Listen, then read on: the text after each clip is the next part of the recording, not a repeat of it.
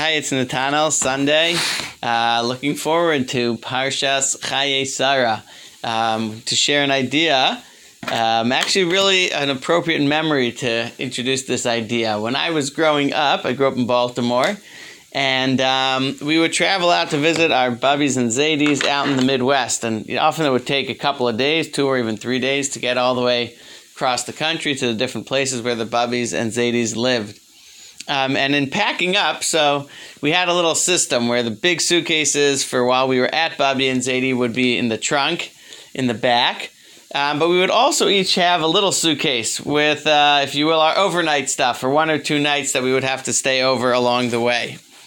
Now, that is a very efficient and good system that my uh, that my mother used to, to allow the travel so that when we would stop at a hotel, we could just, everyone could just take in their overnight bag, which also had some activities in it often for in the car, and we could easily go in and out without having to really get, you know, get into the trunk and unload the whole thing.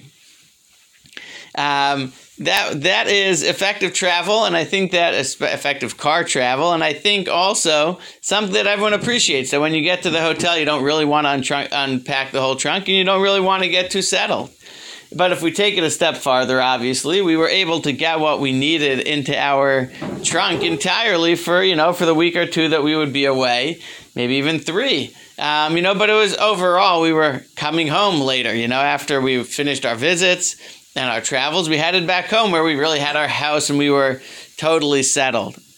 So, why am I sharing all of this with you? Everyone understands what I just said that for the night or two in the hotel, that's as much as you need. And for the couple of weeks away visiting Bubbies and Zadies, that's as much as you need.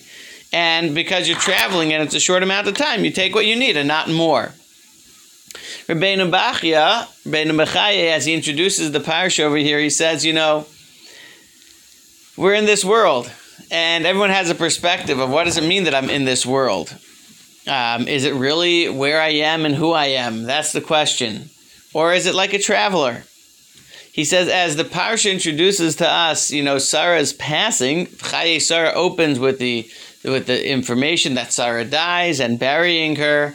It's the time to pause and say, what is my think about what is my perspective on the whole existence in this world. She lived, as the Torah famously says, 120 and seven years, and she made all of the, all of that time she was pure and she made her life meaningful and purposeful. Um, says Rabbeinu Bachai, that's all built on a perspective of, I don't know how long I'm here. This is not the main purpose because there's a much greater world we believe called the Olam Ha'emes, Olam Haba, the world we're going to come to in the world of truth and therefore I'm constantly preparing for it. And I'm just focused on the things and my needs and activities in this world with the perspective of I'm in a hotel, I'm on a visit, you know, perhaps I'm you know on a trip for for whatever amount of time, and therefore I don't I don't pack too much, I don't get too engrossed in it to you know, to over, you know, don't let it take over my life. I have much more important things. And that's what we see when, when, when Sarah dies, we find out about how special she was. Because about the miracles of the, of the, of the, of the candle in her house, of the challah in her house, of the cloud of glory that, that, that was on her, that was there. Because she made her life in this world focused on that which is much bigger and much more important.